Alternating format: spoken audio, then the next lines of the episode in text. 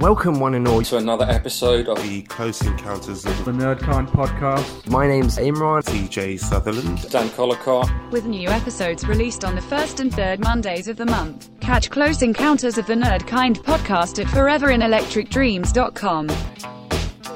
Howdy, gang. Welcome, welcome, welcome. You're tuned in to another episode of the Close Encounters minicast. My name's Imran. Thank you for tuning in uh, to our episode today. It feels like a mighty long time, so I'm particularly excited for our episode. Uh, quick reminder you can find us at foreverinelectricdreams.com, where you will find our full backlist catalog uh, of uh, these minicasts and uh, 90 State of Mind, and um, gosh, a whole bunch of uh, other things. Uh, the Close Encounters of the Nerdkind podcast archives as well. So, uh, yes, feel free to check out the website for a whole host of audio based goodies. Um, joining me on our audio adventures today are Daniel J. Collacott. How are you today, sir? I'm not bad, thank you. I'm not bad. What a humble, humble response. I like it. It's good. uh, Stu J. Collacott, how are you today? I'm over the moon at my uh, new name. Amazing, yeah, yes. I'm sorry, mm. Stu Giblin. Um, Stu J. Giblin. Oh, I thought I had a brother uh, yes. then. I've always wanted one. this is like a reunion. what you show. imagined? uh, so today's episode, Karate Kid uh, brother. Can I call you Miguel instead? yeah, then it's Jusan or Miyagi. Anyway. Mm. Look at this. We're we're talking about sitcoms today. One minute twenty five seconds in, and we've gone to Karate Kid instantly. How in the blue blazes did that happen? Apologies. Apologies. We'd have to get into a DeLorean, go back in time after driving 88 miles an hour, and talk about something else. Oh, I've done it again. that was a Back to the Future reference, guys. I've got to keep but I'm just going to keep quiet. But I will say this: they should turn Karate Kid into a sitcom so they can have a good ending. Anyway, Imran, over to you. Smoothly linked. Uh, today's episode sees us discussing that very thing, Stu, which is amazing. Uh, we are discussing sitcom endings, the very notion that uh, everything that has a beginning must have an end. And we're discussing uh, sitcom endings that have basically resonated with us the most. We're discussing the ones that have stayed with us, that we've, the endings that we've carried with us. Um, for years after they've aired, we're looking at the those sort of those grand finales that do justice to kind of our fandom and uh, the very stories that um, that have been told over the course of three, four, five, six plus years in many many cases, uh, and and that that time frame I think is sort of very specifically why sitcom. Um, why people resonate with sitcoms because we're talking about characters that we watch and we love and care about over quite an extended period of time. Uh, we talk about nostalgia a lot and films that we can take to a single moment in our childhoods. Uh, but with sitcoms, they can run for a huge part of kind of our lives and kind of mean a lot to us. And there's a tremendous weight of expectation in being able to wrap up that ending into a nice, logical, and uh, satisfying bow. So that's kind of our episode today. We're going to be talking about that. But before we jump into the concept of endings, let's just talk about sitcoms just for a moment. Uh, I'm going to go to Stu first. Stu, you're you're a sitcom fan, like we all are.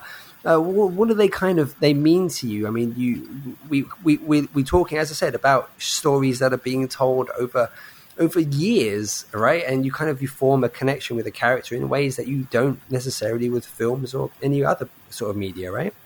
Yeah, absolutely. I mean, it's a really good question that because I think the ones that have really like, had an impact on me over the years, and i am going back a bit, you know, back to the days of scheduled television. You know, when you're sitting yeah. around the sofa waiting for your favourite episode. For some reason, I don't know what it is about the sitcom because I watch other genres as well, but you really sort of enter their world, don't you? You know, you kind of mm. like, for some reason, you imagine that they exist in some form somewhere. Um, you know, you imagine going down the pub and bumping into them. You imagine, you know, going to work and seeing them. Uh, for some reason, they exist, don't they? But for thirty to fifty-five minutes of your life, you know, um, and obviously, by their very nature, they've got the feel-good factor as well. So, uh, yeah, it's mm. just hmm. that realism, I think. you get. Yeah. Friends is always an interesting one. I thought, Mm. just from the notion of where we're introduced to six characters, uh, singles in their like mid early twenties, and then over the course of whatever it was, ten odd years, we see them. We see their dating history. We see their career highs and lows. We see them get married and have children, and uh, it, it's kind of an interesting path to kind of uh, to follow for that uh, for, for characters like that because you like I said, you watch them kind of grow and evolve, Yeah. and and and you you go with them, and you you chart that story uh, with them, right? So uh, so like Dan, what what is your kind of your connection to sitcoms in in that is that sort of that perspective of do you think that's why we resonate with with shows like that and characters like that as much as we do? I mean, yeah, a little bit. I mean, just if you talk about Friends, and even if you talk about a lot of um, American sitcoms in that format, like um, How I Met Your Mother and Big Bang Theory, they all tend to be. It, it's always very obvious what is happening and what is going to happen, but for some reason they, they just tease it for about 10 years and then in the end it just happens anyway but I, I think i think more more interestingly like moving away from um, a lot of us comedy um, looking at you know U- uk stuff was i always felt quite different um, in that I, I think a lot of it it, you know, I, I never, you, you couldn't stream stuff, so you couldn't binge watch anything. And I, I feel like there were so many different sitcoms, TV sitcoms, um, on at once that it was, it, I, I felt like I've watched so many where I never saw an ending. Um, I, I never actually got got to the point where I know what happens to you know the is it the Royal Guard in in in Dad's army. I, I don't know what what happened in Hello Hello. I don't know what happened in what, what, what was the last episode of Last of the Summer Wine. Did, did it ever end? It's still on. so is it? It, it probably is. It probably is. They they they've killed off. Well, most of the cast has died, but Yeah. they they started like using their their their son. The, you know, their Yeah. yeah. They're basically They did in son. real life, didn't they? But it's now it's still on. His compost grandson. He's a he's a start. He, he's got a startup business and uh, he's an app developer. No, I don't know. I don't know. Yeah. they sort of sit up on the on the rolling hills of uh, Yorkshire, developing mobile apps now. It's, it's it's changed. It's changed with the times. changed massively. Well, because because even in um, Open All Hours, they they kind of reversed it so that Granville becomes, you know, the the old shopkeeper, Mm. and then there's a there's another kind of Granville next generation equivalent. Mm. But yeah, I, I don't know, but I, I think you know I kind of agree. It, it is all about getting to know characters uh, and seeing their their story arcs over a long time. Um, and uh, yeah, you know, you, you get to kind of know you know who these people are. You you feel you know connected to them. Um, I think that that's that's that's a very kind of you know American thing. Whereas I, I feel like I don't I, I don't have that connection with a lot of the. It's a different connection with, with UK sitcoms. I feel like those situations, you know, I mean, like if, if you look at um, something um, like uh, Fawlty Towers, I don't I don't feel the same connection to Basil Fawlty or, or Blackadder Yeah. or Lister from Red Dwarf.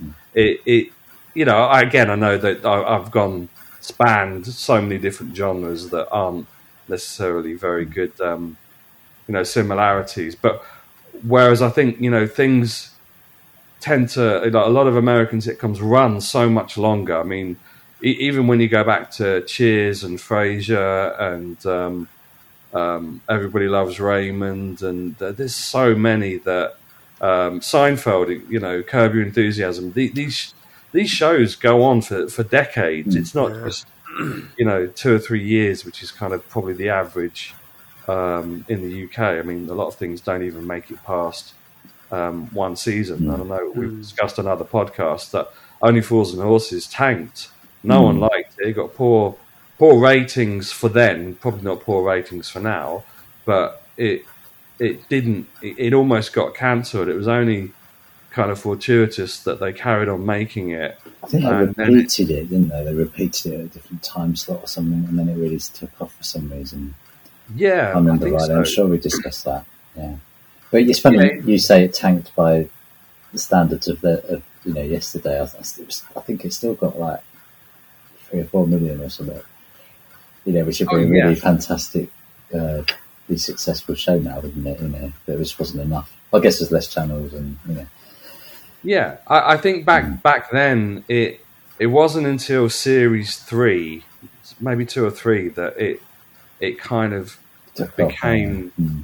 you know it, it, it reached its kind of Mm. full potential and popularity. But but yeah, I mean the the viewing figures for quite a lot of um, you know TV sitcoms. I know we, we've talked about this at length on other podcasts that uh, it is quite hard to get mainstream sitcoms that aren't Mrs. Brown's Boys or Gavin and Stacey that that are actually on at reasonable times on a weekend or a weeknight. Hmm. Everything's replaced by reality TV or, hmm, or hmm, horrible, horrendous celebrity themed game shows and things like that. So it, it is really difficult, you know, to get those kind of um, slots to get anything uh, the the exposure and coverage. Uh, but anyway, uh, sorry, I'm, I, I feel like I've got No. a mad tangent from your original question. No, no, not at all. I mean, you um, the distinction that you had made um, uh, about the differences between US and UK comedy, I think, is really interesting to know because you're right. Everything I think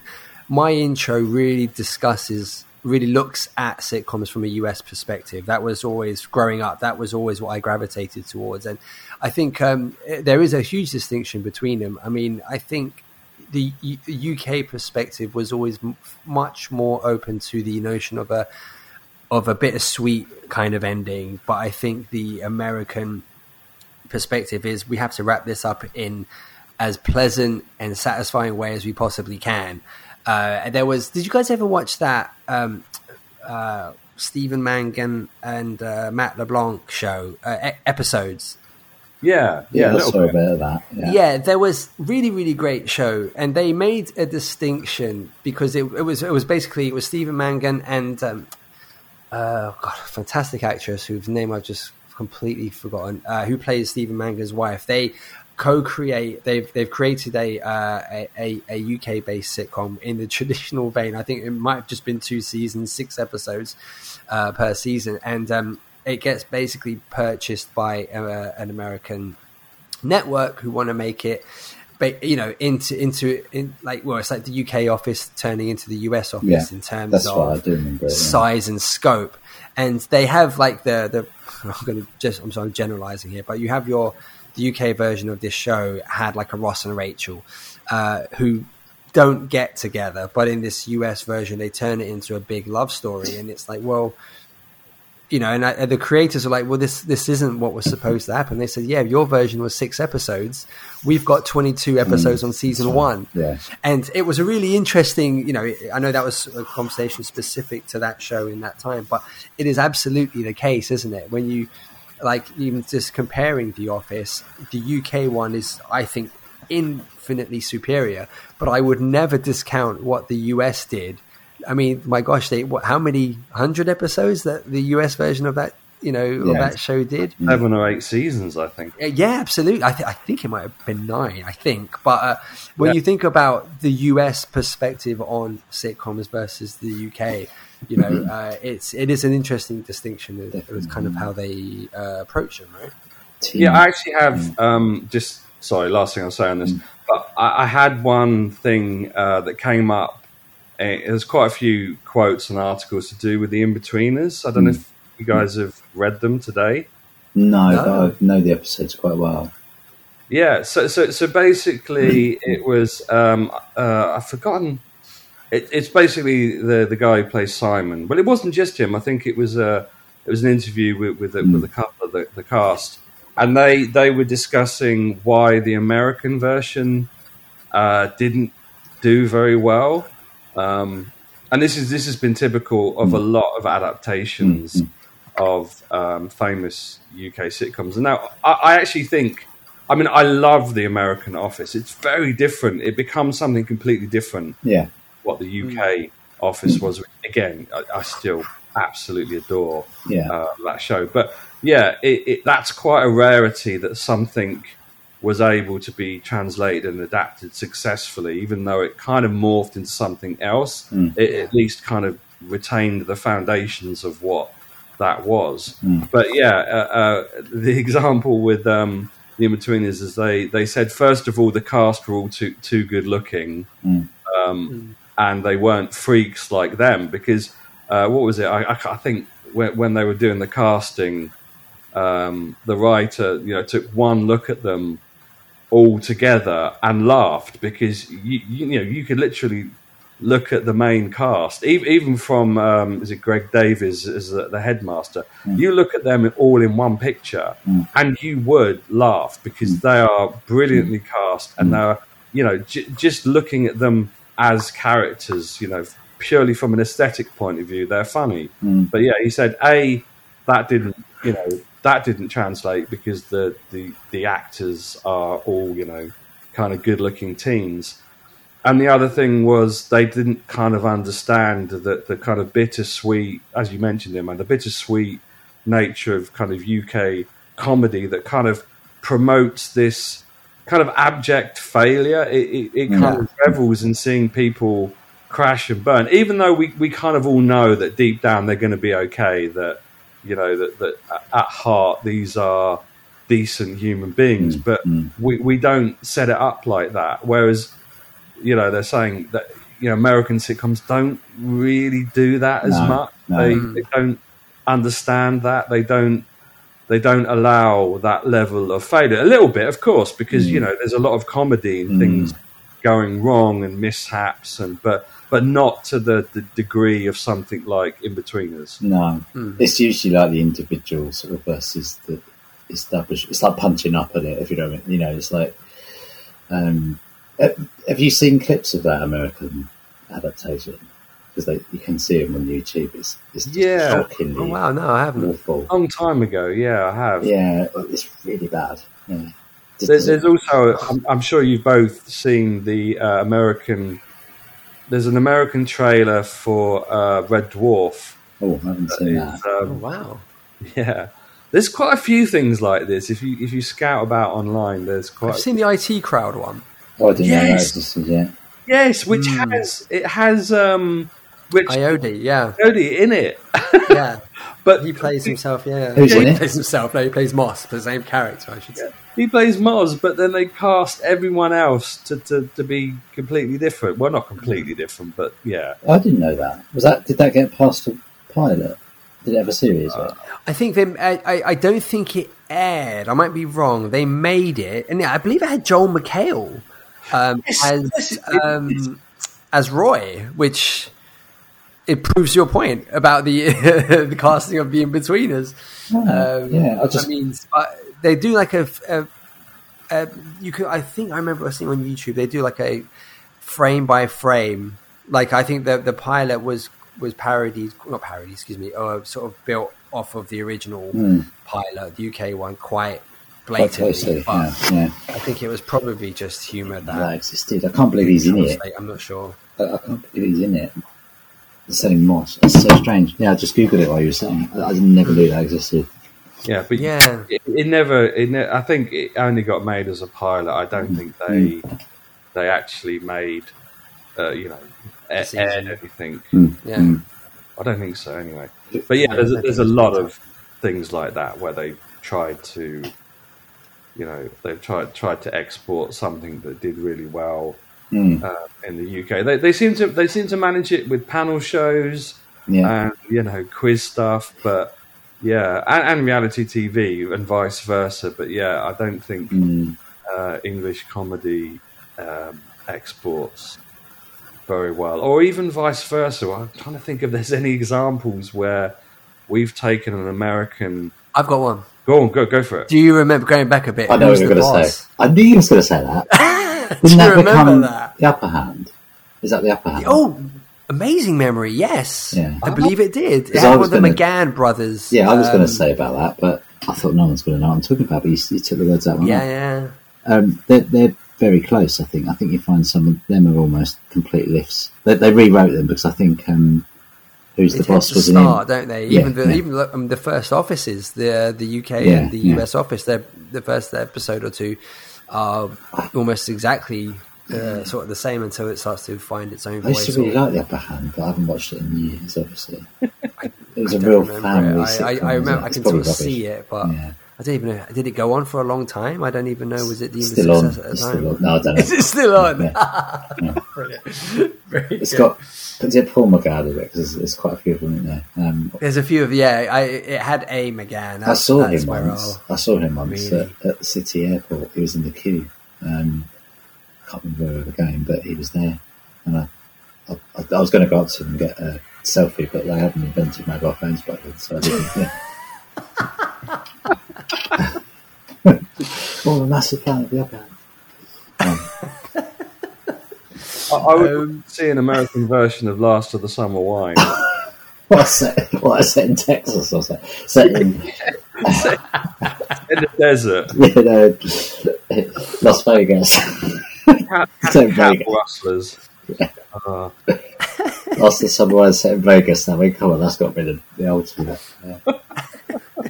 I'm going to ask an impossible question, obviously, because it depends on the show, doesn't it? But what I mean, what what do you what do you kind of in, in regards going back to the, the notion of of a show coming to an end? I mean, wh- what are those things you look for? What are those things where you know it depends on the show? It's a BS question, but like, wh- what are those things that you look for in a finale?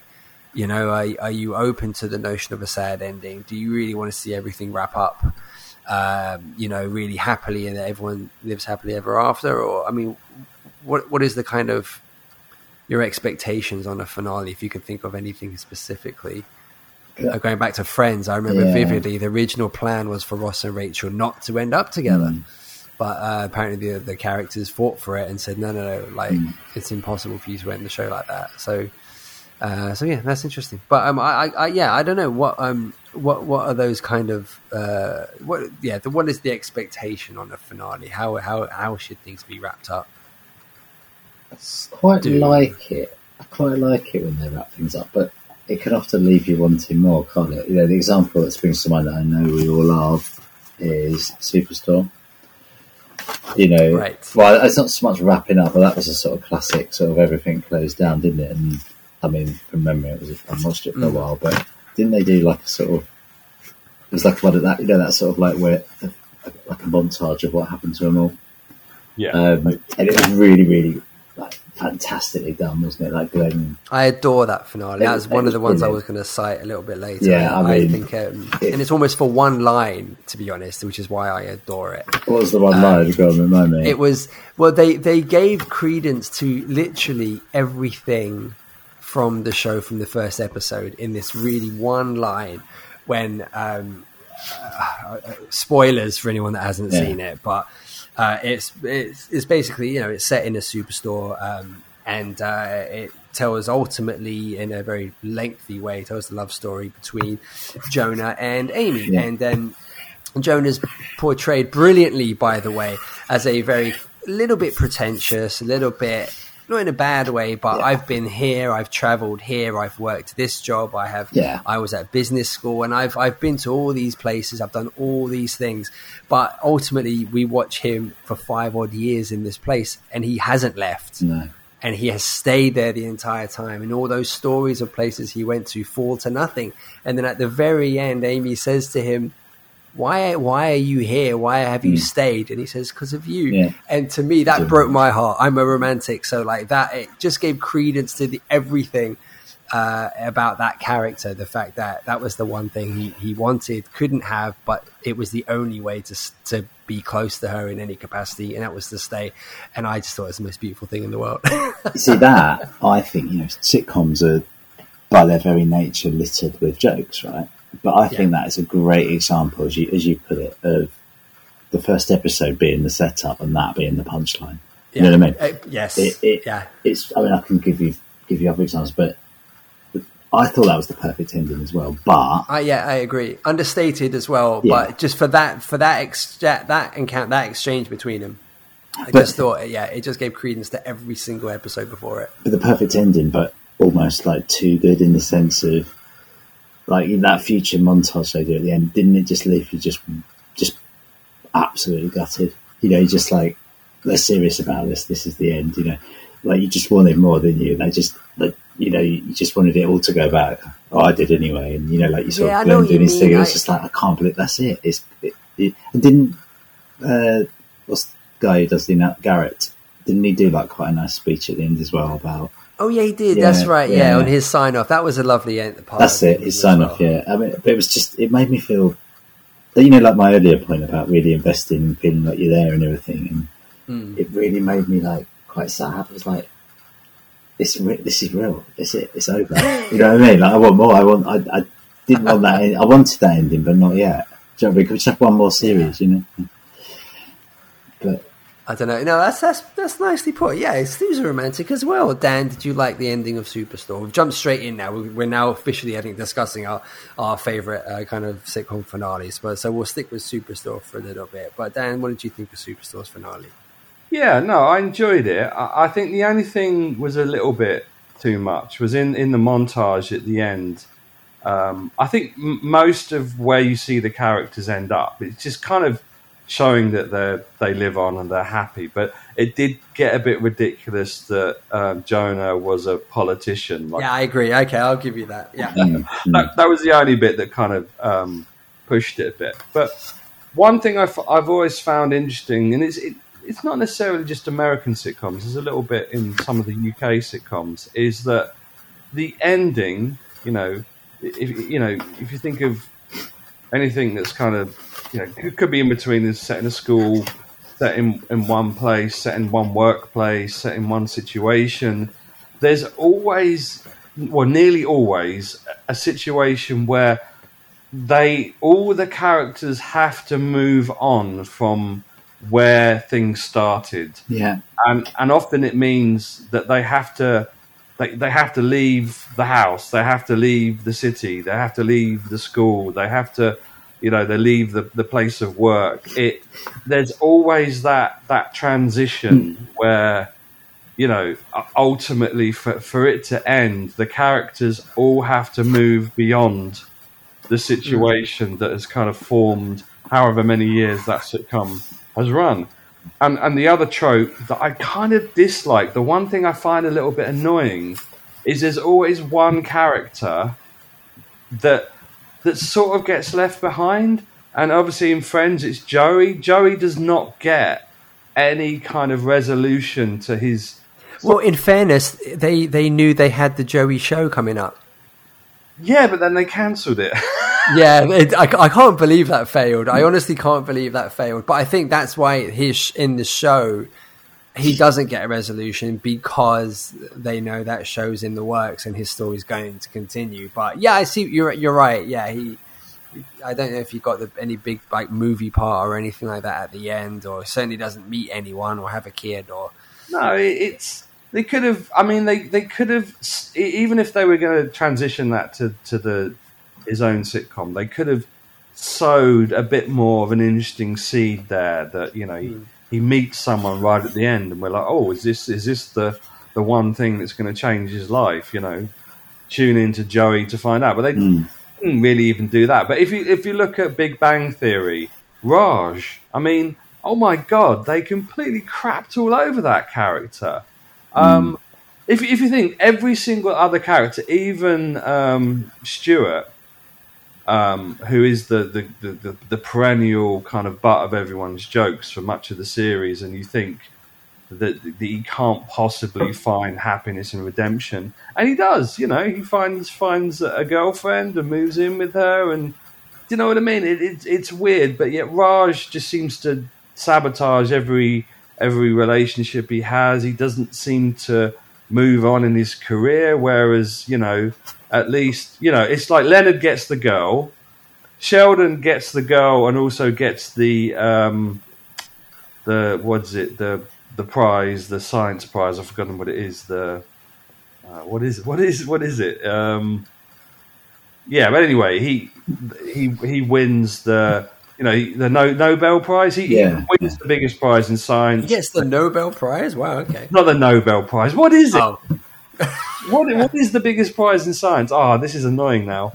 Um, anyway, but he, he achieves everything that he sets out to from a career perspective, which is what you expect. What you don't expect is him to end up with um, the girl and marry the girl, albeit you know another kind of kind of semi version of him. Whereas Leonard doesn't really get any career progression, but he gets Penny, and you know they get married and get, she she's pregnant. So there's that story arc. Raj, the only thing that happens is is he's able to talk to women, and I don't think there's there's one single other point of progression to him as a character. If anything, he probably gets worse as the show, and I don't mean that from a point of view of you know like more annoying or anything like that. He he gets more interesting, but he almost gets more tragic, is what I'm saying, because nothing works out for him and nothing really changes.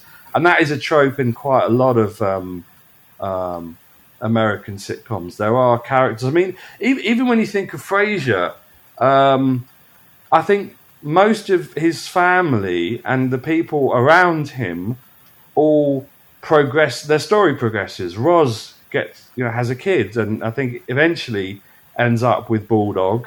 I think. Um, you know, um, Niles obviously marries Daphne and is happy, but but Frasier, even though there's a lot of potential, you know, he, he eventually leaves Seattle and he does pursue a, a woman. You you pretty much don't. I, I never felt that that was the end of his story or that he was going to succeed. I, I kind of felt like I don't believe that he's making the right choice. Um, yeah, and I always kind of find it interesting, even in um, even in um, the office, it, depending on whether you where you put the ending point to the US office, because obviously when Michael Scott leaves and when half the, in fact, even when when the, the show wraps up after long after Michael Scott um, has has left, quite a few of the characters don't really. I don't know. It doesn't feel like they they have necessarily particularly. No, they don't have unhappy endings, but it doesn't really go very far. Um, yeah, I'm trying to It's, in, think of. it's interesting you mentioned The Office though, because the UK one's enough, in my opinion, quite ended. Um, you know, that's perfect ending. yeah, that's a good Yeah. ending. Yeah, like Yeah. yeah. I mean, it, uh, you, you reminded me of something I was going to mention. Actually, I quite like not not just the big ending, but when they do like little subtle things that show a character has developed. Um, and the thing that springs to mind in the last office was, if you remember, when he finally stands up to Finchy. Do you remember? Yeah, Oh, yeah, he tells him to f off or whatever. You know, and it's just it's, it, it does, that's all you that's all you know. You know, that's all you kind of.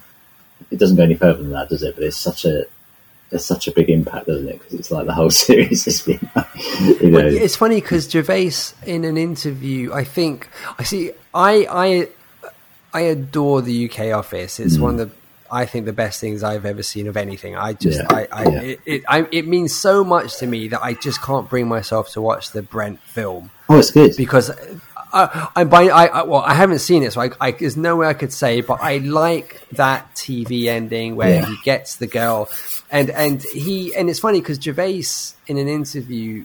I think when he was asked about potentially revisiting the character Mm. or the show at any point, he said it would be almost impossible to do because everything people loved about David Brent would be gone Mm. he said because the woman that he meets on, on the blind date at the party Mm. at the end, he said she, the way he brilliantly described it, he said she gave him awareness, Mm. and that would kill. That subsequently kills hmm. what everything, what everyone found funny. Yeah. Uh, where the source of all the comedy, where he All his failings, stopped, all his failings, all just- of his failings, yeah, yeah. his his hmm. perspective on himself and hmm. everything around him changed in that moment. And he just said, "How do you revi- revisit a character without destroying that growth ultimately?" Um, but he, he, the way he brilliantly described it, um, I wish I could pass it off as my own observation. But like he said, that she gave him awareness, and it just kind of breaks my heart that obviously I imagine the film he would have lost that awareness. and Yeah. I just love the show's ending. It's everything about it is just perfect, and I, I, I just don't want it to continue beyond that or ruin that as an ending. So, But So yeah, I, I thought he's yeah. Gervais describes things really incredibly sometimes. But he's, and he's that great at endings. Great, yeah. Generally he speaking, he's great at endings. You know, I, I remember, I don't know if you watched it, but Extras had a great ending.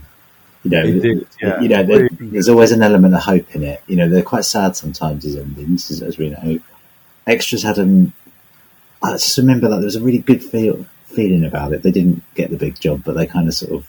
It was a bit of a drive or a walk off into the sunset, if I remember, and there was some good use of some, you know, some really positive music in it. You felt quite like there's a little bit of hope there. Do you know what I mean? And Afterlife, I mean, I know it might not have ended actually because, but that had a, I don't- did you watch that or? Yeah. No, I haven't seen that one. again, that was he didn't get the girl, but there was a little bit of hope that he kind of again he walked off and he sort of he seemed happy in his own sort of world, if you like. And um, Hmm. Derek, I mean, was a real. Do you remember Derek? Did you watch that? I mean, that was a real Yeah, tear, yeah, yeah, tearjerker ending. But you know, he's really, really good at endings, and they're not always feel good, are they? You know.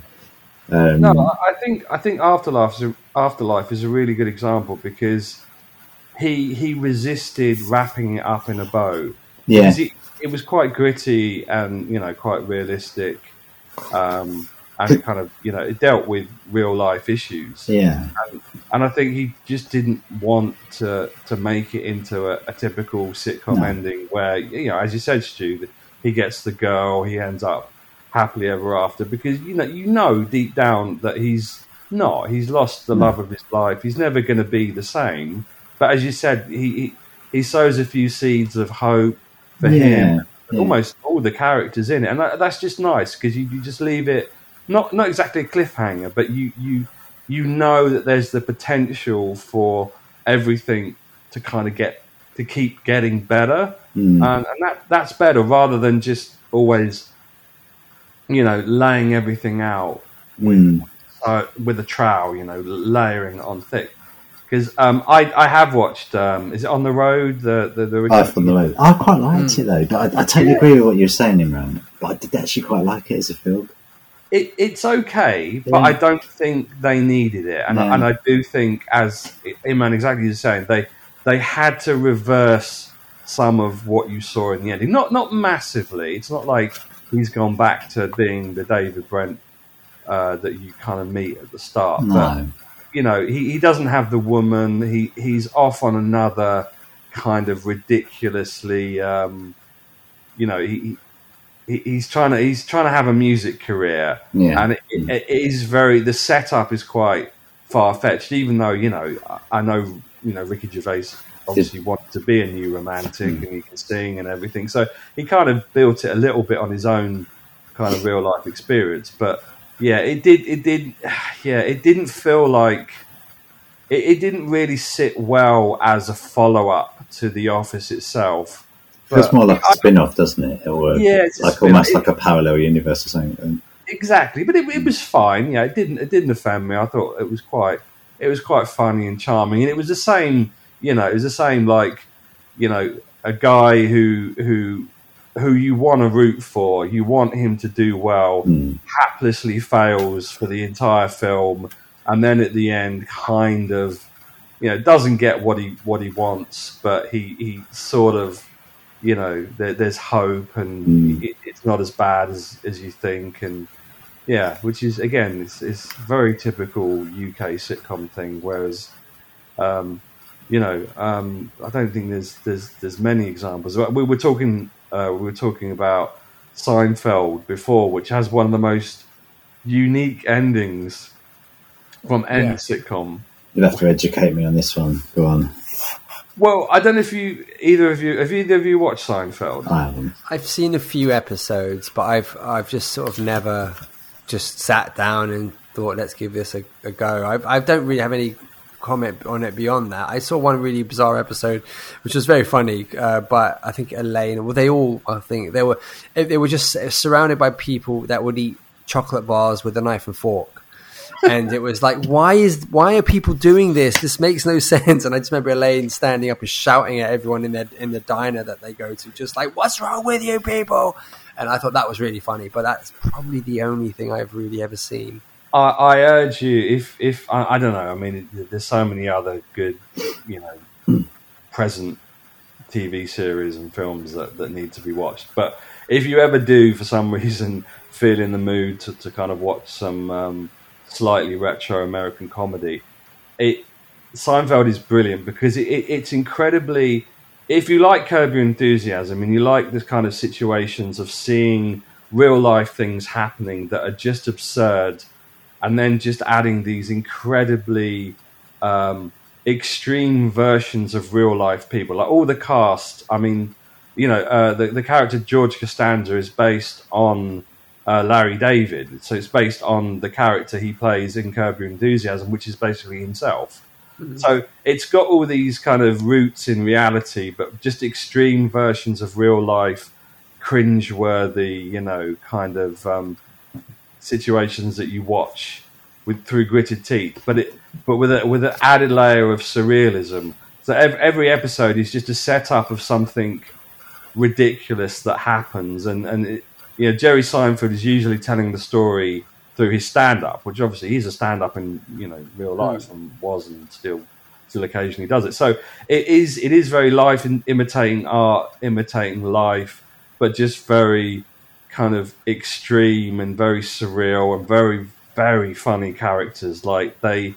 It, it goes off in all different directions, but anyway. But getting back to the ending, the, the whole point of the ending is they do all these stupid things. It, you know, they, they get in such ridiculous situations where they they effectively, you know, their their actions impact other people, and they they end up going to court, and you almost like relive almost almost like a highlights reel of everything that had happened in the previous seasons and some of the best episodes. And and they end up going to jail for, for basically committing it, it's so ridiculous, but they're, they're jailed for committing these crimes, which is obviously doing stupid things in real life that affect people and, and, and just acting like, you know, complete idiots. And, and even though you, most of the time you side with often the, the you know the things that they, they rail against and they, they do, but yeah, it, it's one of the weirdest endings. Even now, uh, there's speculation that they don't I, I don't think they that the cast really liked the ending, um, or they expected the ending to be like that. Like, I don't think they knew how to wrap it up, um, because again, it's not.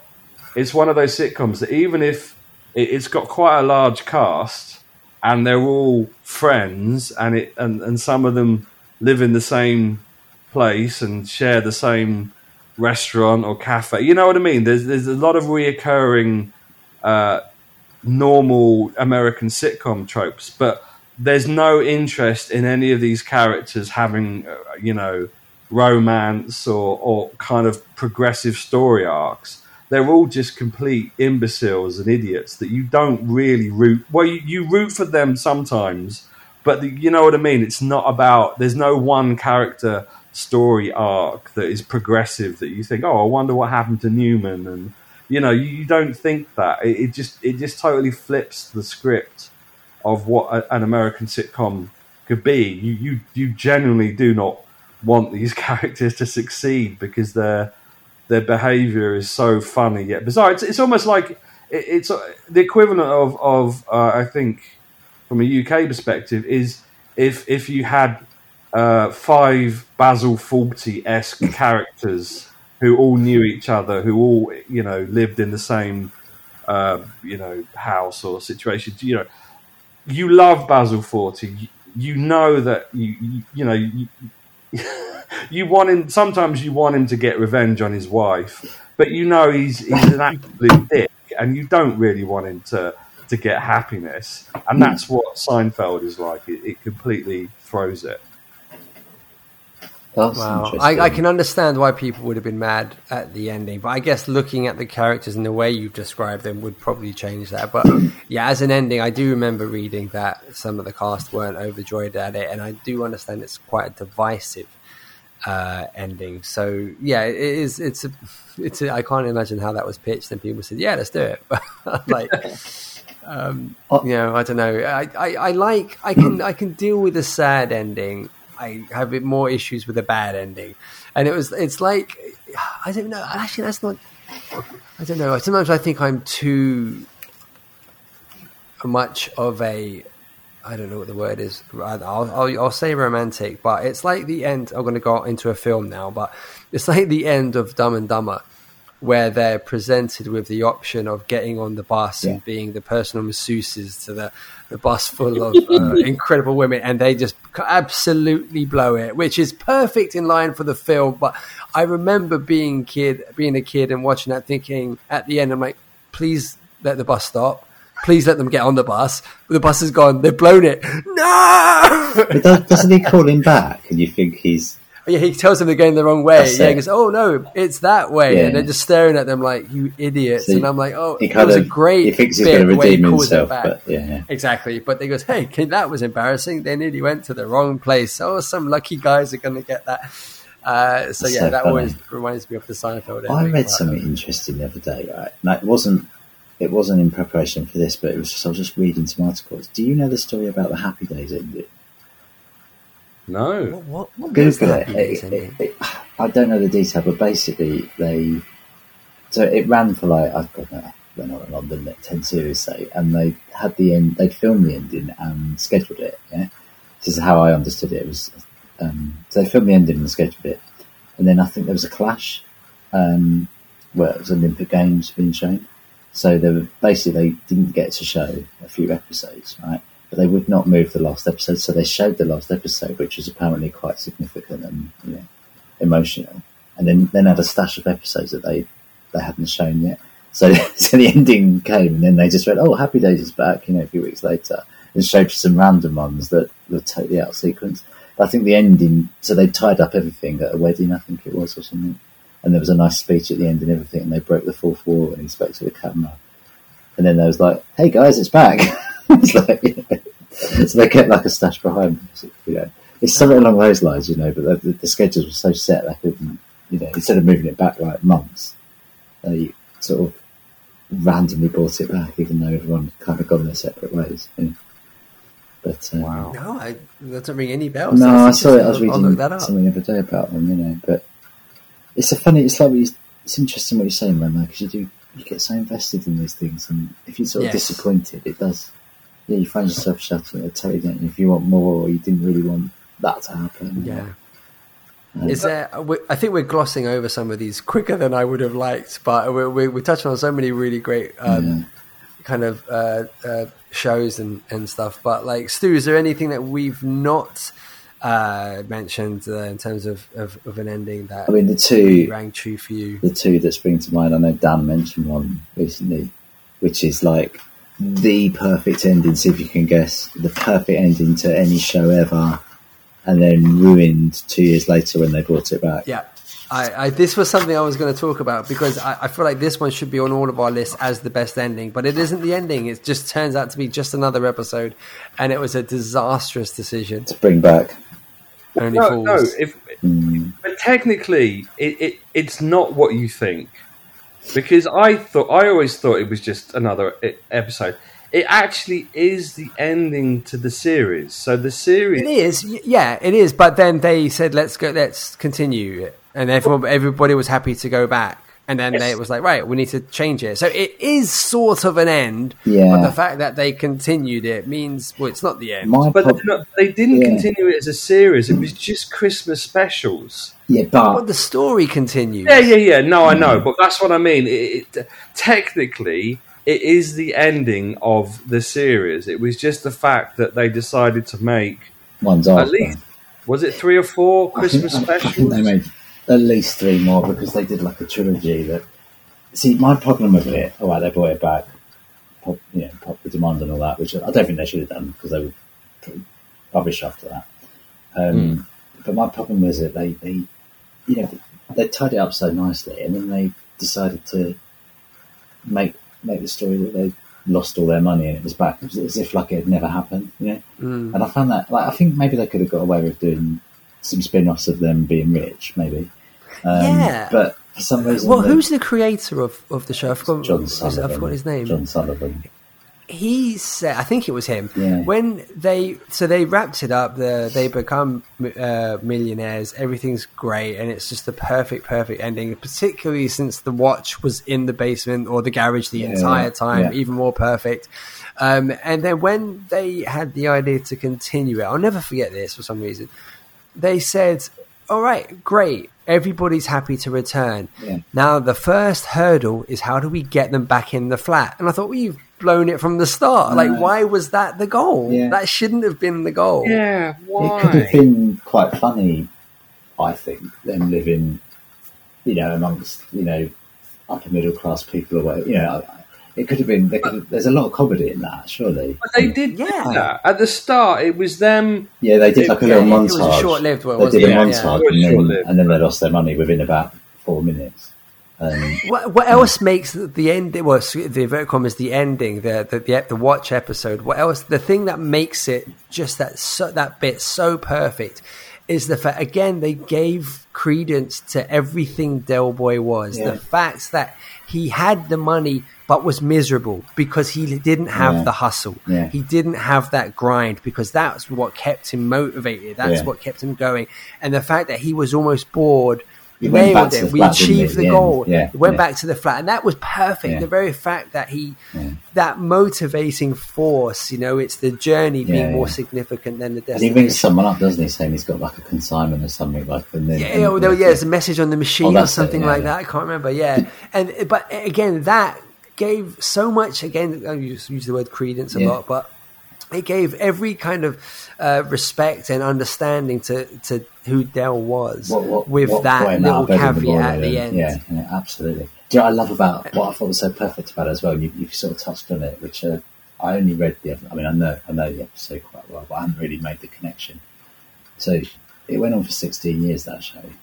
Now, Wow. if you go back and watch the first ever episode, there's a little scene right at the start where they have an argument, and it's what the argument is as follows: Rodney has started keeping records of what they're buying and selling, so receipts and stuff, which Del says, "Oh, we don't want the tax man." from there." Oh my god, he doesn't say it. Yeah, it, it, so he's keeping records, and if you go back to the final episode, when they Yeah. get the watch valued, he says you need you need to have a record that you own it Oh to sell it wow. and it is like wow, you know, it's like so Rodney becomes the hero, and he said, you know, he says, "Oh, I've started keeping records," and it is actually in the first episode. Um, so it's like the ultimate.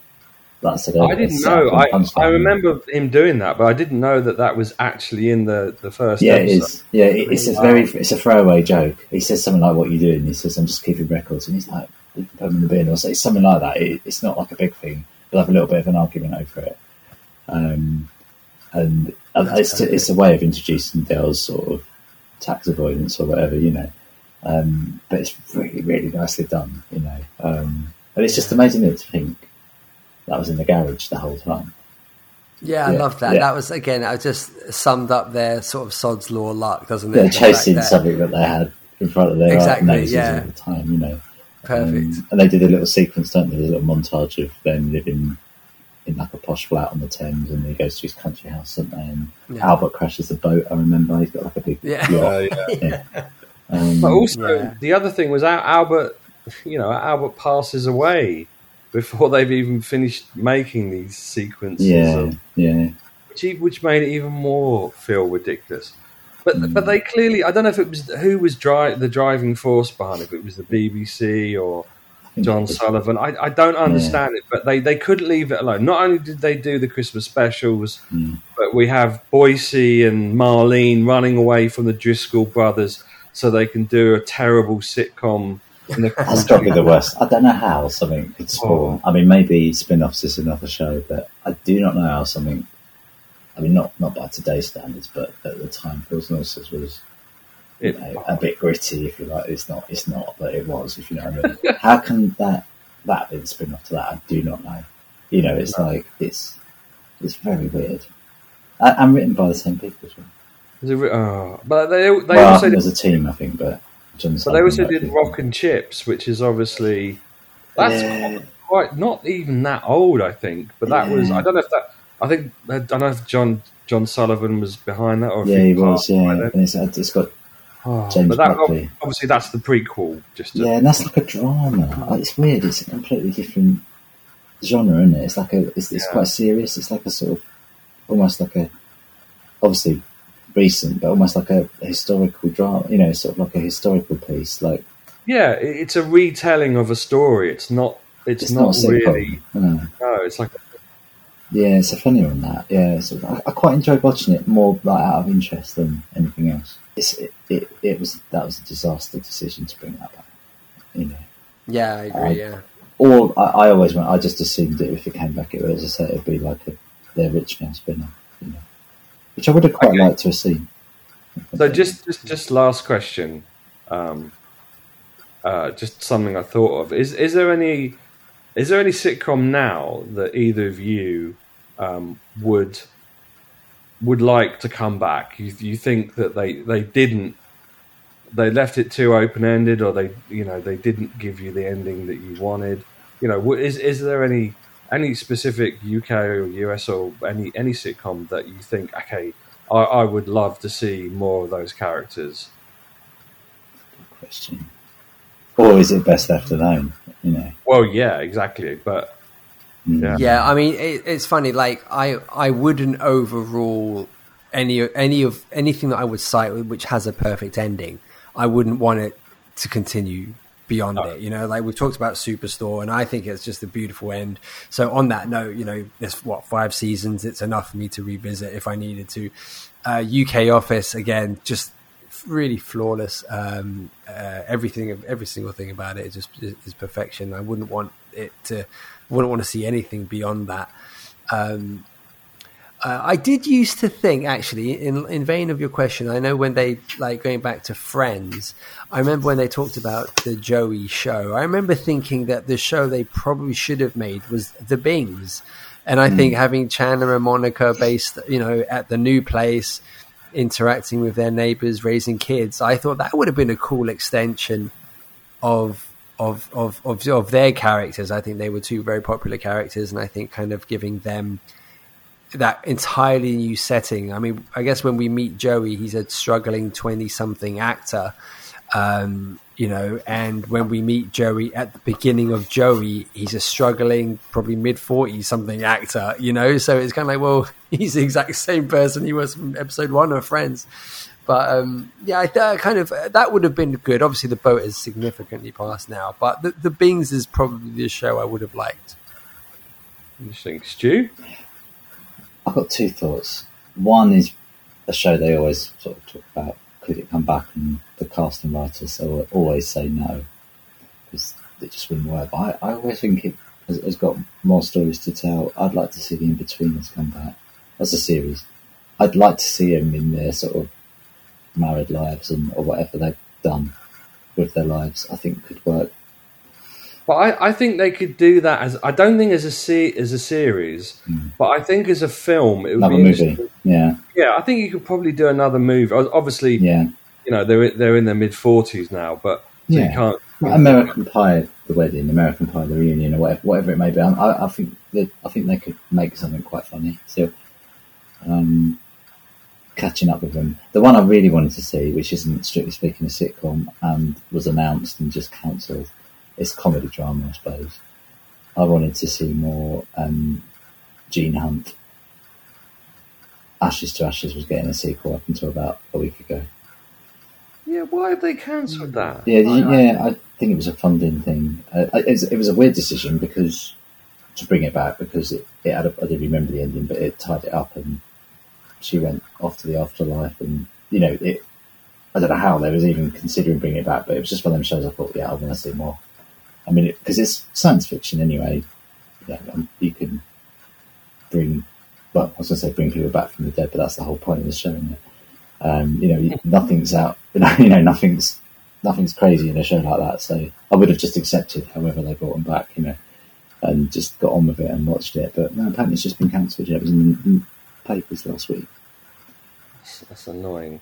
Yeah, I Um, think they could have because apparently it's going to jump between the timelines. I don't really know that. Oh, Like you know, between uh, Life on Mars and Ashes to Ashes and modern day. I, think there was going to be three timelines apparently. So there's going to be Gene Hunt coming into like 2023, 1980 with whatever the character's called, and then the 70s with uh, Sam Tyler. Was it John Simm? John Simm, yeah. Nice. Um, for me, and this isn't really, it's a bit of a cheat answer because it's not so much about endings, but I always, and I, and I don't understand why they did this. I guess all the the main actors and actresses in in these shows kind of went off and did incredibly um, successful acting and comedy careers. But I would have loved to seen another Blackadder because Yeah. they, they did, you know, they, they, it was all, always historical periods, and obviously, you know, they, they traditionally didn't go backwards; they were always, always going forwards. But I was like, well, that, you know, they could have done they could have done World War Two, they could have done the kind of like the the mods or the Beatles kind of music era, you know. They, they were going to do a Beatles one, weren't they? Do you remember? yeah, yeah. was something. Mm. Yeah, they were Like, a like band that was in parallel to the Beatles, a bit like like the Life of Brian sort of idea. You know, like you know they were less successful, but around the same time, sort of thing. Yeah, exactly. I think there's there's a lot of there were there's a lot of historical periods that um, significant periods, That could Um, have been, kind of- yeah. yeah, that could have been adapted for that. And they, you know, I mean, it's maybe a good thing because they, they they did. I think they did uh, Chris they did Christmas Carol and then they did Back and Forth. Yeah, I didn't really Um, like the specials very much actually, which made me wonder if. But no, I would have liked to have seen another series. But I think it. I know we've spoken about this before. You know, like I think it's probably too late now. I think it probably would have worked in the noughties.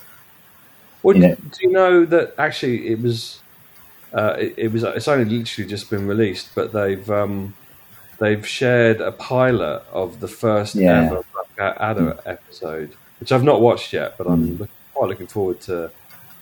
to I don't like series one. I don't like series one. No, series one. I mean, they they talk about how much a, a it cost a fortune to make because if you think about they had multiple you know settings and locations mm. and a hell of a lot you know a huge cast and it was like a big costume drama and the and the dynamic was completely wrong you know It was the wrong. It was almost the opposite of what it became. yeah, yeah, Bal- Baldrick was kind of the clever one yeah. Mm, and um, Edmund was this kind of sniveling idiot and that's then fine. yeah, but. I don't um, really like yeah, it. No, no. I, I actually don't mind it. it No. I, I find it. I, I just I, I love every single episode of and every season of that. I'm just I'm a, I'm, a, I'm a two and four person myself when it comes to the series. you like what? Oh, two and Two four. Yeah, Yeah. Yeah, yeah. I agree. Those. Uh, I mean, I mean, if we're talking endings, we haven't mentioned that yet.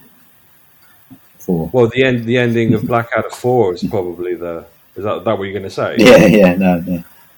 I mean, it's. You know the story behind that as well.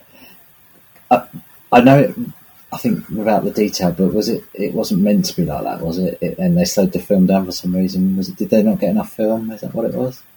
Um, n- no, but you're you're along the right lines. Yeah. Like it was literally because obviously, as anyone who's watched Blackadder knows, everyone, almost everyone, dies at the end, or the main characters I haven't seen the last episode yet. You spoiled it.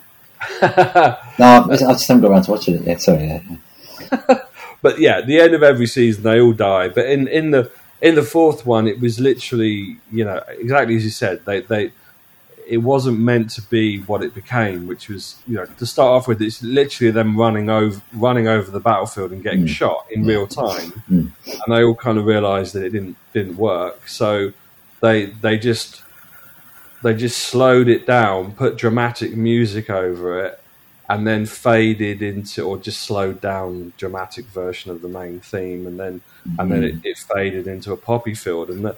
That, that was completely, you know, not intended. They they didn't know what they were doing. The impact. Yeah, I, I Yeah. remember watching it because it was what was it? Is it eighty nine? Is it? I don't know. Mm. 88, 89. So it would have been like 10, 11 or so. I remember watching it and I, I, I could sort of. I feel like I don't know. I'm misremembering, but I feel like I can remember like the reaction. You know, like when you used to sit around the TV. I Mm. was a bit like, oh gosh, a bit odd. You know, like you know, you just it, it like the tone obviously just completely changes, doesn't it? At that point, and I just remember everyone it was almost a bit like stony silence. It's like, okay, that's a bit strange. No, I mean, I think it was brilliant because in every other one, the because I because I think there there's something about warfare because hmm. e- e- even if you compare World War One, World War Two, even if you probably jump to, to to a lot of modern warfare, it's always the same thing. It, it's the most banal, tragic, ridiculous, pointless thing, and that there's nothing, you know, there's you, you can't you can't really glorify it. it it's just horrible and and yeah, it, the, it, it's just death on on a, on a ridiculous scale, and for a ridiculous reason. So I think that the fact that you know. All, all the other kind of uh, Blackadders, they're, they're they're set in the they're set in the past, so you can't really get uh, upset. yeah, yeah. you, you can't get upset about them dying or the characters dying. Whereas this, it's just like it hits it hit home so hard that, that you know Yeah. ultimately when when you deconstruct it in that moment, it's like you know e- even even though it's a comedy, it's all about um, a group of characters trying to avoid certain death Mm. uh, for the most obscure and ridiculous reasons. You know, the, the fact that you know uh, the UK and probably the, the Germans were just ordering men to, to walk across um, mm. a field towards machine guns Mm. over and over again Mm. for for however long I don't know five ten how, how long did World War One go on for decade I don't know but it's just just ridiculous that they Four kept years. doing that Yeah. yeah sorry go on. what Four years, wasn't it? Oh, was it four years? Yeah. Was uh, World War Two was longer, wasn't it? Well, it's funny you should mention that because when we was when I was thinking about sitcom endings, I, I remember reading a fact or seeing it on a documentary, and I googled it earlier just to check I hadn't misremembered it. But you know, I, I didn't used to watch it, but the, the fact they often say is, you know, 'Allo 'Allo. Yeah. It went on three years longer than the actual Second World War, the series. so 'Allo 'Allo, I think, was nine years, and the uh, Second World War was six. Is that right? Yeah, thirty-nine. Nine 45. years. No. Yeah. It went on longer than the Second World War. Yeah. Wow. Bloody hell. Okay. I thought World War One went on Wasn't that 19? longer. No, no, no. I think you're probably right, but I just I always feel like because kind of World War Two, you it almost feels like you can tag Vietnam and the Cold War on top of it, but Mm. Which is ridiculous because that's not the case at all. But it does feel like we were at war for most of uh, 50 years in one way or another between Yeah. all those different wars. Because I think going back to the Black Blackadder ending, I think I remember seeing that that got complaints. I don't think that sort of necessarily sat well with everyone, you know, because obviously there were probably still survivors at the time, you know. Um, Yeah. yeah, but And there's kids watching it. Yeah, you know, yeah. that's quite a harrowing. What watching people slowly get gunned down, Mm. you know, in, in slow motion is quite Mm. is is a bit much. Did Im, Um, did Imran say which one, you, which show you bring back? Um, yeah, man. You said was it Will and Grace was Oh. your favourite? Oh. what is it? No, I think in answer to the question, it was uh, what I, as an off the cuff response was the Bings. Oh yeah, But uh, But- yes, but, no. but what about an existing? What what is your favourite existing ending? Any any, any that we didn't cover? When you when you say what is the existing ending? Oh, mean? as in not a fan? No, because the Bings Bings is like a fantasy ending, which is right, right, right, right. great, great fantasy ending. If you were to talk about, I know, like another another sitcom ending um, that, or, or, or one like you know, that, that I think. Sorry, the, the original question I think I came out with was something that you would like to have seen more of, um, but but not not not not so much a spin off, just a, a straight continuity. Um, yes, yes, that's, that's a great question, but I just keep thinking of the stuff that I loved that ended, and I, again, I wouldn't want it to go. I suppose there's one we haven't talked about it. Um, I don't even know if it cla- if it classifies itself as a sitcom, to be honest. But again, beautiful, beautiful ending and they kind of talk about a future already, so I don't feel I need uh, there's anything to answer there. But the uh, Wonder Years, I don't remember the ending, but I remember the show. oh, the ending was was was amazing. Um, it was him and um, it was Kevin and Winnie. Uh, they were on like uh the last few episodes. It was them on like a summer placement, Mm. um, and um, they, I believe they end up being together uh, for the first time, but I think it comes with the the realization that they're not really potentially suited to each other anymore. Um, and I remember he, uh, the the voiceover kind of does this really great narration at the end where he talks about his father who who, who has since passed. Uh, and, and even just that as a throwaway line, that really stung for some reason. It was like, Oh, oh, he dies. Of course he dies Yeah. because it's it's an old Kevin, Yeah. um, a considerably older Kevin narrating.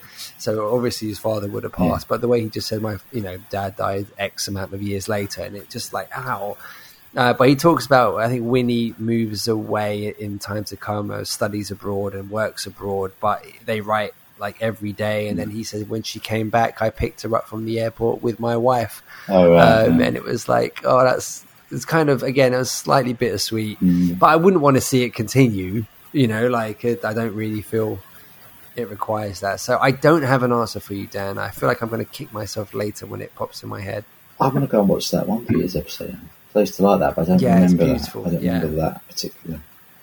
Do you know? Do you know what the one of the biggest issues with Wonder Years was towards the towards the end of it?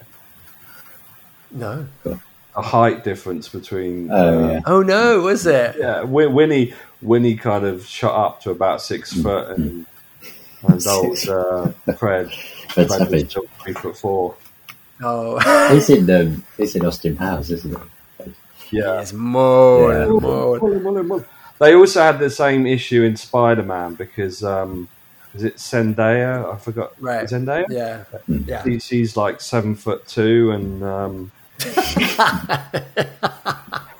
but they, they had to get Spider Man to like you know um, they had to do some specific camera work so that she doesn't look too as as tall as she does um, when they're like kissing and and when he's like when they're flying on the web onto a platform they had they had issues because of the um, height difference. They have Anyway. the same issue in Masters and the Wine as well. I, I don't. I can't continue that. I can't think of any of the characters' names. But yeah, Com- Compo is uh, much shorter than uh, Nora Batty. Well, isn't Stu? Isn't your your lovely wife Steph uh, six foot eight? Yeah, yeah. Six, six foot eight, and you're that's that's And I'm only nearly six two foot seven. taller than you. Yeah, Yeah. Um, um, yeah. uh, this is probably the good point. Look, we're discussing uh, shows that uh, uh, perfect endings and things that ended uh, on time or later than they should have. And this probably should have ended about 20 minutes ago. this is not the best podcast ending ever. But uh, at least the, the final comment wasn't Vietnam, Cold War, and World War One. So hopefully we, we've left on a happier note. should we? We should have scripted an actual ending where, like, we find We out that the podcast has, has been sold or something, and um, and or, or the fact that we're we're recording this in a jail cell Yeah. that we're sharing uh, uh, that could be Imran goes off. in its own way Imran goes off, and we write occasionally, and you know, and I pick him up from the airport with my wife. and, um, yeah. And well i get and three months later, and Stu, and Imran were in a plane crash, and Yeah, or, or a happy ending. We, we get a spin-off series. tragic ending. They never made another podcast. No, we should get a spin-off series. That's what we should get. Yeah, The Giblin. yeah yeah let's do it. Anyway, uh, do you reckon our significant others would continue the podcast if we were like then after following plane crash probably not. Oh, I that'd be a good it. show no You could get your kids to do it. We could yeah yeah we could we could we could, uh, we could we could try that next generation yeah or like four generations later whatever it is It's hard. It's Um, really like okay, I'm gonna wrap. I'm gonna wrap this. up. Star Trek: The Next Generation. um, thanks very much for um, if you've rocked with us this long. Brilliant. Thank you very much. I, I've I've really enjoyed it. This has been, I mean, obviously a nostalgic uh, trip down a wonderful TV uh, heaven, but it's I, I think it's been it's been much a very much a celebration. I think um, to kind of revisit. Uh, just wonderful, wonderful shows, wonderful, wonderful moments, and just the bits of TV that we'll just sort of take with us and remember for uh, forever and ever. So. Um, yeah, it's uh, it, has been yeah, it's been a wonderful episode. So thank you uh, both for joining me, and anyone listening. If you if we've missed anything, feel free to uh, uh chime in on uh, an episode or or a show that that we absolutely should have discussed. And uh, I actually think a nice extension to this might be to do another time a conversation just about TV show endings in general because uh, there's um I've, I've, I've wanted to I've been suppressing discussing Quantum Leap, uh, but uh, that again for another that, show. That I classic think. sitcom, but, um, yeah, yeah, yeah. classic. uh, but yes, uh, foreverinelectricdreams.com is where you can find us. My name's been Imran. Uh, this gentleman over to my virtual right has been Stu, and this ver- gentleman to my virtual left has been Dan. And uh, we'd like to bid you farewell. Thank you very much. Oh boy.